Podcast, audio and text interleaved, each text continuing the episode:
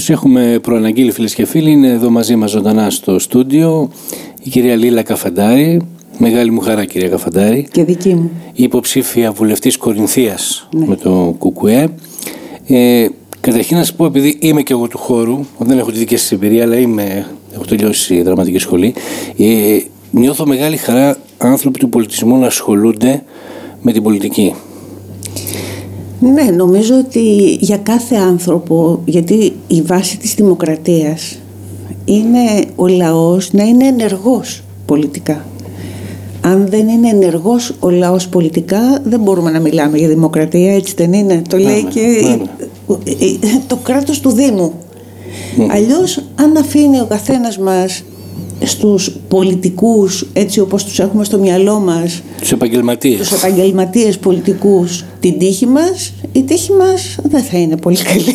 Και νομίζω ότι οι καλλιτέχνες έχουν και μια άλλη ευαισθησία και μπορούν να δουν την πολιτική αλλιώς. Έτσι δεν είναι; Ε, το να δουν την πολιτική αλλιώς δεν ξέρω να το απαντήσω. Αυτό που είναι βέβαιο είναι ότι η τέχνη επειδή είναι από τη φύση της κοντά στον άνθρωπο και η ευαισθησία των καλλιτεχνών ε, ως, ως προς αυτό είναι πολύ μεγάλη σημαίνει ότι οι περισσότεροι καλλιτέχνες έχουν μια προοδευτική αντίληψη. Θέλουν το καλό του ανθρώπου. Καταλαβαίνετε με ποια έννοια το λέω. Ε, επομένως είναι μακριά συνήθως από τη σκληρή πολιτική που χαράσουν οι όμιλοι για τα συμφέροντά τους. Βλέπω τώρα και θυμάμαι Υπουργός Πολιτισμού Μελίνα Μερκούρη που ήταν στο αντικείμενό της. Οχτώ χρόνια δεν την άλλαξε ο Ανδρέας Παπανδρέου ποτέ και για μένα καλά, πολύ καλά έκανε. Πολιτιστικά κέντρα, διπεθέ σε όλη την Ελλάδα. Και από εκεί και πέρα τι, δεν θέλω να πω για τη σημερινή Υπουργό Πολιτισμού, γιατί θα φανεί ότι κάνω αντιπολίτευση, αλλά ε, Ντόρα Μπακογιάννη, Βαγγέλης Βενιζέλος, πολύ καλός συνταγματολόγος, αλλά τι σχέση, τι σχέση έχουν αυτοί με τον πολιτισμό; Ε, ο Μεϊμαράκης που ο Βαγγέλης Μημεράκης, ναι. Είχε, ήταν, έκανε υπουργός πολιτισμού. Μας είχε πει ότι εγώ δεν έχω καμιά σχέση με την τέχνη. Ήρθα εδώ για να τακτοποιήσω τα οικονομικά του Υπουργείου. Αυτό, αυτό. Καταλαβαίνετε τώρα. Δεν πρέπει εκεί να μπαίνει κάποιος που να έχει άμεση σχέση με τον πολιτισμό. Κι όμως, επί Μελίνας, εμείς οι ηθοποιοί χάσαμε την άδεια ασκήσεως επαγγέλματος. Α, σε αυτό ναι. Ναι. Αυτό ναι. ναι. Δηλαδή, κοιτάξτε, δεν είναι τα πρόσωπα που κάνουν την πολιτική. Είναι τα προγράμματα των κομμάτων. Mm-hmm. Γιατί μετά αναγκάζεσαι να γίνεις, να γίνεις πολιτικός, βέβαια. Τα προγράμματα ναι. των κομμάτων καθορίζουν πολιτική. και την πολιτική που ασκούν τα πρόσωπα. Mm-hmm.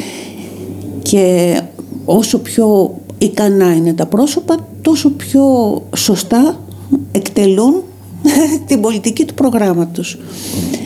Και όταν έλεγα πριν ότι θα πρέπει να είναι ενεργοί οι πολίτες για να έχουμε δημοκρατία, ε, θα πρέπει ιδανικά να μπορούν οι πολίτες να διαβάζουν τα προγράμματα των κομμάτων και να μπορούν να τα αναγνώσουν, να καταλάβουν τι λένε, για να ξέρουν τι τους περιμένει. Γιατί στέκονται στα πρόσωπα, σκέφτονται, στέκονται στο λαϊκισμό των προσώπων, όσο πιο ικανά στο λαϊκισμό είναι να τους περνάνε αυτά που θέλουν για να ακούγονται ωραία στα αυτιά.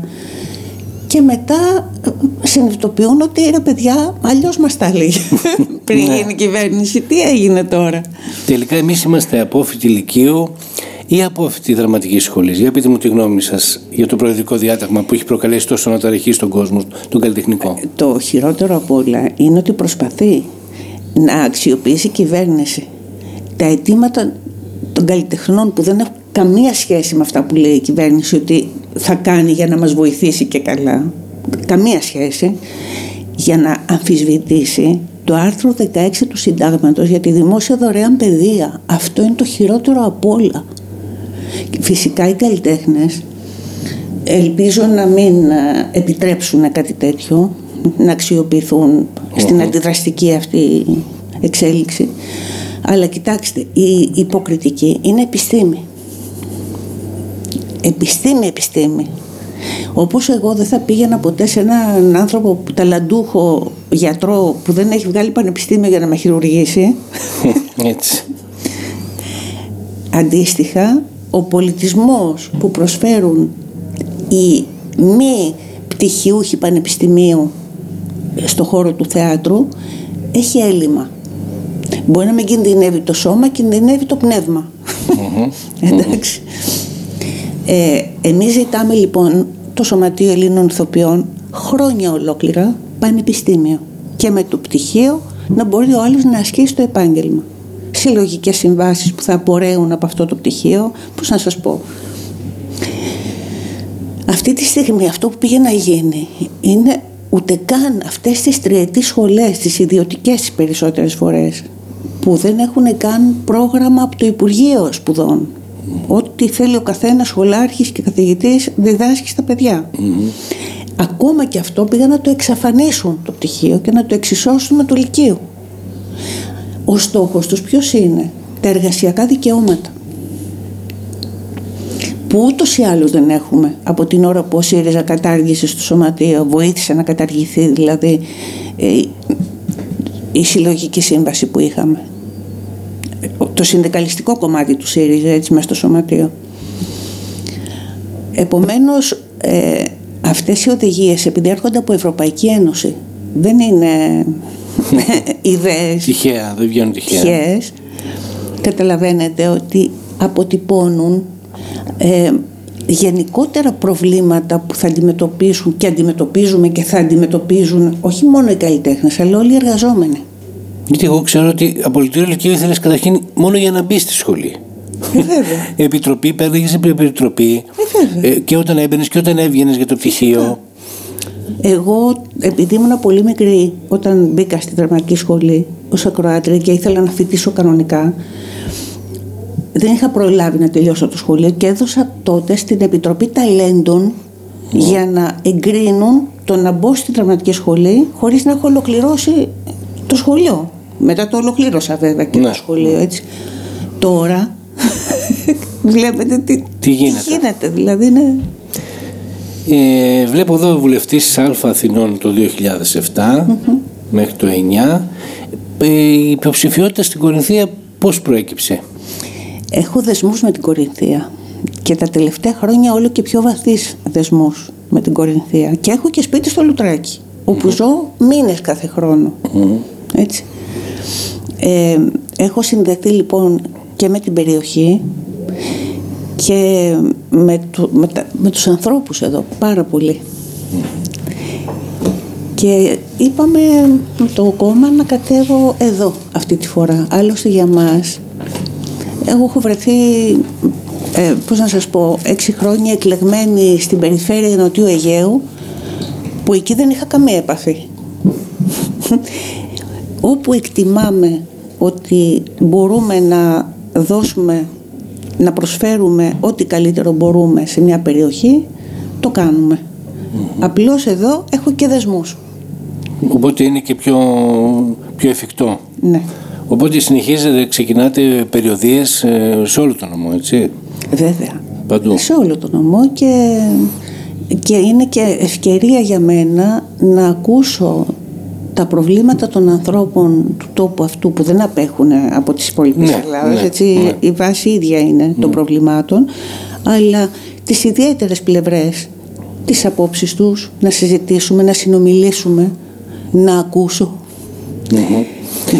Φαντάζομαι ότι το ΚΚΕ δίνει ιδιαίτερη βαρύτητα στον αγροτικό τομέα επειδή η Κορινθία ε, είναι ε, αγροτικός και αγροτικός ναι, στενάζει βέβαια κυριολεκτικά με τους αγρότες και λόγω της αύξησης του κόστου παραγωγής και της άρδρευσης που υπάρχει σοβαρό πρόβλημα και λόγω της χαμηλής τιμής που δίνουν τα προϊόντα τους ε, αδυνατούν γενικά να τα βγάλουν πέρα.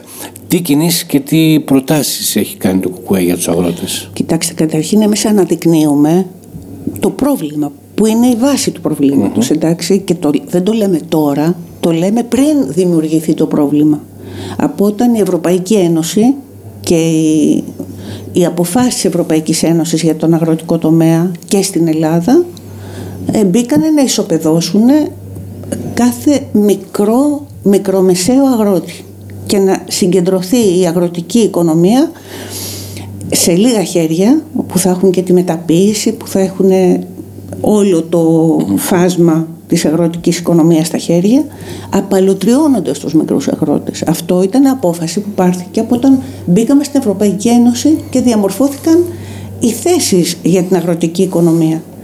Το να ξεριζώνουν ας πούμε ε, αμπέλια για να ε, επιδοτούν να φυτεύεται υποφαές. Ναι, για παράδειγμα, ναι. Και όταν εμείς κάναμε εξαγωγές ως αγροτική χώρα και τώρα εισάγουμε κρεμμύδια και λεμόνια, καταλαβαίνετε ότι όλο αυτό χτίστηκε μέσα στα χρόνια που χτίστηκε βάσει αποφάσεων της Ευρωπαϊκής Ένωσης, δεν χτίστηκε από μόνο του. Απλώς τώρα οι αγρότες, αυτά που λέγαμε εμείς τότε, τα ζουν. Ε, η διαφορά δηλαδή είναι αυτό που μας λένε καμιά φορά τώρα τι κάνουμε; Ε, το κουκουέ λέει τι θα γίνει στο... Αυτό, ναι. Τώρα τι γίνεται. Τώρα τι ναι. γίνεται. Μα το τώρα είναι αποτέλεσμα αυτού που έλεγε το κουκουέ πριν από 10 χρόνια, πριν από 20 χρόνια, πριν από 30 χρόνια. Και πάντα έπαιζε το ναι, αλλά τώρα τι κάνουμε. Μα το τώρα είναι αποτέλεσμα. Ελάτε λοιπόν, αυτό που μπορούμε να κάνουμε τώρα είναι να μην τους επιτρέψουμε να συνεχίσουν αυτή την πολιτική. Το να είμαστε μέσα στην Ευρωπαϊκή Ένωση και στο ΝΑΤΟ από τη μια διαλύεται η αγροτική παραγωγή στους μικρομεσαίους και ενισχύονται τα μεγάλα κεφάλαια που δραστηριοποιούνται στον αγροτικό τομέα που έχουν όμως όπως σας είπα και τη μεταποίηση και τις εξαγωγές και όλο το πακέτο και αυτοί με αφορολόγητο λειτουργούν από το κράτος. Και από την άλλη βλέπετε ότι ο κόσμος έχει όλο και ακριβότερα προϊόντα. Αποτέλεσμα αυτής της πολιτικής. Δεν μπορεί να πάει ο άλλος και το στέλνει στο καλάθι από το χωράφι στο ράφι έχουμε μια διαφορά 200%. Ε, βέβαια και θα, είναι, θα γίνεται όλο και χειρότερο αυτό. Η δυσκολία του να επιβιώνουμε θα γίνεται όλο και μεγαλύτερη. Ε, τώρα λοιπόν αυτό που μπορούμε να κάνουμε είναι να μην το επιτρέψουμε. Οι αγροτικοί σύλλογοι, να, να συσπηρωθούν οι αγρότες, να αντιδράσουν. Δεν μπορούμε να περιμένουμε να μας σώσουν αυτοί που μας καταδικάζουν. Είναι σαν να μπαίνουν στο σπίτι μας, κλέβουν, μας ρημάζουν και μετά ψάχνουμε να βρούμε έναν από τους κλέφτες, να βρούμε τον καλύτερο και να πούμε μας δίνεις πίσω κάτι από αυτά που έκλεψες. Ναι. Είναι ακριβώς το ίδιο. Ένα άλλο θέμα που έχει αναδείξει βέβαια και το ΚΚΕ των ημερών είναι αυτό με την πρώτη κατοικία, με τους πληστηριασμούς. Το ξέρετε ότι εμείς καταθέσαμε ε, πρόταση στη Βουλή και την καταψήφισαν όλοι τους για να μην γίνεται κανένας πληστηριασμός σε πρώτη κατοικία να μπορούν οι άνθρωποι να μην χάσουν τα σπίτια τους. Καταρχήν, ο ΣΥΡΙΖΑ δεν ήταν αυτός που ψήφισε να δοθούν στα φαν τα κόκκινα δάνεια. Δεν ήταν αυτός που ψήφισε ηλεκτρονική ψηφοφο... Ε, ηλεκτρονικούς πληστηριασμούς για να μην μπορούν να εμποδίζονται. Δεν έκανε ιδιώνυμο το να εμποδίζεται ο πληστηριασμός. Δηλαδή έμπαινες μέσα, φυλακή αν πήγαινες να εμποδίσεις πληστηριασμό. Μετά το πήρε πίσω. Όταν είδε τη μεγάλη αντίδραση ότι ξεφτυλίστηκε τελείως. Ε, πώς να σας πω, είναι το, το κουκουέ παλεύει. Λέμε ο λαός μπορεί να σώσει το λαό. Ό,τι σπίτι γλιτώνεται, γλιτώνεται από τα σωματεία και τους φορείς και τον κόσμο που πάει να εμποδίσει τον πληστηριασμό. Από αυτή την αντίδραση. Ε, βέβαια. Τις προτάσεις του Κουκουέ για μη πληστηριασμό πρώτης κατοικίας τον έχουν καταψηφίσει όλοι οι άλλοι με στη Βουλή αλλά είναι και αυτό αποτέλεσμα. Γιατί τι θέλουν τα φαν, να δραστηριοποιηθούν στον, στον τουρισμό και να ελέγξουν περιοχές ολόκληρες. Ο πιο εύκολος τρόπος δεν είναι ναι, αυτός. Βέβαια, βέβαια. Εδώ πάει ένας άνθρωπος που θέλει να συνεννοηθεί με το φαν για να μην χάσει το σπίτι του ή να δει πώς μπορεί να πληρώνει δόσεις και δεν βρίσκει καν στο τηλέφωνο άνθρωπο. Πάντως υπάρχει αυτό, υπάρχει πάρα πολύ σοβαρό πρόβλημα. Εκατομμύρια θα χάσουν τα σπίτια τους. Εκατομμύρια άνθρωποι θα μείνουν ξεσπιτωμένοι. Που λέγανε οι κομμουνιστές θα σας πάρουν τα σπίτια. Τελικά. το θυμόσαστε αυτό. Θα παίρνουν άλλοι. Μα, να, ποιοι τα παίρνουν τα σπίτια; Το κουκουέ τα δίνει τα σπίτια. Δεν τα παίρνει. Ε, τα υπόλοιπα κόμματα κατηγορούν το ΚΚΕ για ξύλινη γλώσσα παρά τις τεράστιες αλλαγές που υπάρχουν τα τελευταία χρόνια σε όλα τα επίπεδα και από την άλλη ο ΣΥΡΙΖΑ σας κατηγορεί ότι δεν στηρίξατε ούτε με τη μορφή ανοχής από το 2015 και μετά την πρώτη αριστερή κυβέρνηση της χώρας. Τι απαντάτε; Ε, απαντάμε, αφού δεν είχε ανάγκη το κουκουέ, το στήριξαν η ακροδεξία. ναι. Δηλαδή είχε να διαλέξει ο ΣΥΡΙΖΑ ανάμεσα στο κουκουέ για στήριξη και στους ακροδεξιούς. Και του κάτσαν αυτοί και τι να κάνει το παιδί, ο Αλέξης, ε, αναγκάστηκε. Τώρα πλάκα κάνουμε. Το πόσο αριστερή η κυβέρνηση ήταν, αποδείχθηκε. Και αποδείχθηκε. Εμείς το ξέραμε. Γιατί εμείς διαβάζουμε πέρα από το πρόγραμμα του ΣΥΡΙΖΑ που τα έλεγε όλα, που λέω, έλεγα πριν ότι πρέπει ο κόσμος να μάθει να, δια, να διαβάσει τα προγράμματα των κομμάτων και να καταλαβαίνει τι λενε Το πρόγραμμα του ΣΥΡΙΖΑ τα έλεγε όλα. Δεν χρειαζόταν. Σε τι θα συμφωνούσαμε με το ΣΥΡΙΖΑ; Ήταν αριστερή, τελικά ψήφισε όλα τα μνημόνια. Επέβαλε τους πιο σκληρούς όρους στον κόσμο ο ΣΥΡΙΖΑ και συνεχίζει βέβαια η Νέα Δημοκρατία. Πού ήταν αριστερά, τι σημαίνει, είναι γεωγραφικός προσδιορισμός. αριστερά. Ε, υπήρχε κάποτε που υπήρχαν, πώς να σας πω, ήταν οι άνθρωποι που είχαν μπει φυλακές, είχαν μπει εξορίες, είχαν κυνηγηθεί, που μπορεί να μην συμφωνούσαν σε όλα με το κουκουέ, αλλά ήταν αριστερά, δηλαδή ήταν βασανισμένοι, αποφασισμένοι για όλοι να υπερασπιστούν τα δικαιώματα του κόσμου. Εσείς είδατε τέτοιο πράγμα. Ε, ε, μας κυνήγησε. Ό,τι εργασιακό αποχάθηκε, επί ΣΥΡΙΖΑ χάθηκε, ολοκληρώθηκε το χάσιμό του. Είχε ξεκινήσει προηγούμενη και ο ΣΥΡΙΖΑ έδωσε τις χαριστικές βολές. Εδώ ε, ποινικοποίησε το συνδικαλισμό.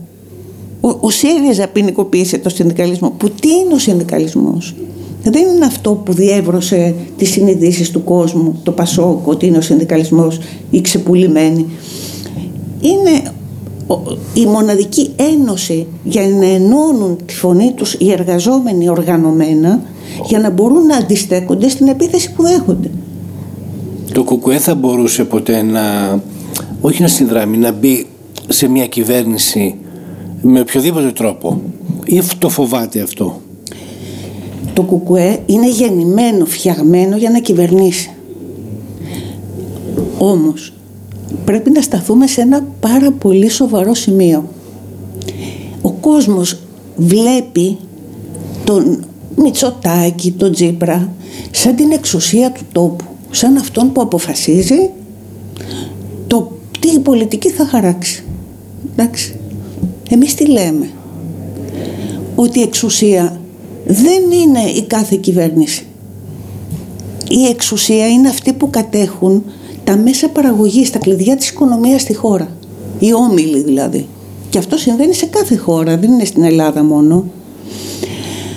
Στον καπιταλισμό δεν μπορεί να γίνει αλλιώς μέσα σε αυτό το σύστημα. Δεν είναι δυνατόν γιατί αλλιώς θα πάψει να είναι ανταγωνιστική η καπιταλιστική Ελλάδα στην παγκόσμια καπιταλιστική αγορά. Πρέπει να ενισχύονται συνέχεια οι όμιλοι της χώρας. Οι κυβερνήσεις και τα κόμματα τα αστικά είναι το πολιτικό τους προσωπικό. Διαχειρίζεται τα κοινά συμφέροντα των ομίλων της χώρας. Εντάξει. Οι όμιλοι αποφασίζουν το τι χρειάζονται για να ενισχύονται και δίνουν εντολές στο πολιτικό τους προσωπικό που είναι κυβερνήσεις για να παίρνουν τις αποφάσεις τους δήθεν κοινοβουλευτικά δημοκρατικά. Ουσιαστικά πια δημοκρατικά οι αποφάσεις έχουν πάρθει πριν έρθουν στη Βουλή για να υπερασπιστούν αυτά τα συμφέροντα. Η ερώτηση που μπαίνει είναι αν αυτά τα συμφέροντα είναι και δικά μας συμφέροντα ενώ του λαού mm. της κάθε χώρας, άρα και της Ελλάδας. Είναι εντελώς απέναντι γιατί προϋπόθεση για την ενίσχυση της κερδοφορίας των ομίλων είναι η διάλυση από τη μια των εργασιακών μας δικαιωμάτων και από την άλλη η απαλωτρίωση της όποιας κοινωνικής δομής υπήρχε. Δωρεάν υγεία, δωρεάν παιδεία. Γιατί; Γιατί έχουν συσσωρευμένα κεφάλαια που πρέπει να τα επενδύσουν σε καινούργιες τομείς.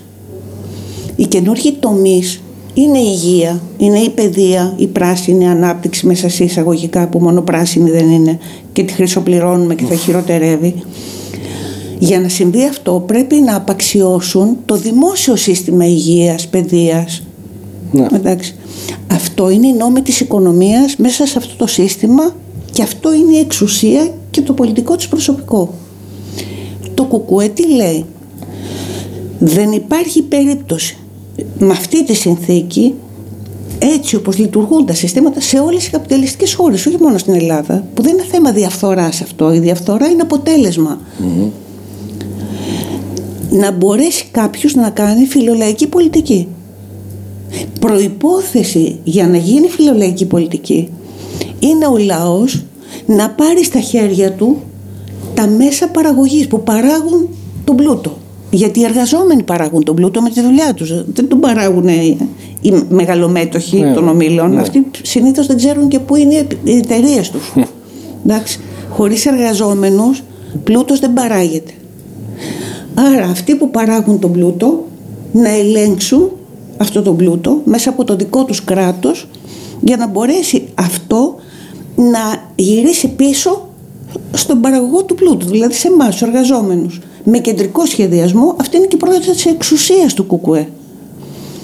Μπορεί αυτό να γίνει μέσα από τη Βουλή σήμερα, να πάρει ας πούμε το ένα ποσοστό μεγάλο του ΚΚΕ και να κυβερνήσει.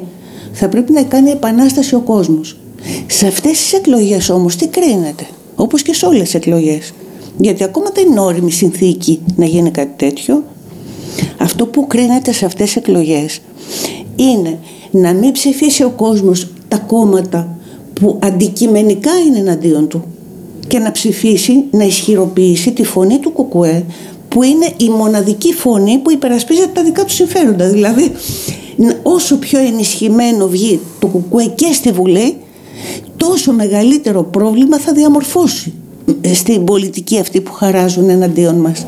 Μήπως φοβάται όμως κύριε Καφαντάρη ο κόσμος να ψηφίσει κουκουέ, δηλαδή ε, έχει μια αναστολή στο ότι το κουκουέ είναι κατά της Ευρωπαϊκής Ένωσης, λένε θα μας βγάλει έξω από την Ευρωπαϊκή Ένωση. Τι είναι, είναι κατά των ε, μονοπωλίων, είναι κατά των ε, μεγάλων επιχειρηματιών ε, με τους οποίους ζουν πολλοί Έλληνες από τις επιχειρήσεις στην Ελλάδα. Δεν ζουν. Οι, Μήπως τα κάνει όλα αυτά; Οι επιχειρηματίες ζουν από τους εργαζόμενους. Δεν ζουν οι εργαζόμενοι από τους μεγαλοεπιχειρηματίες.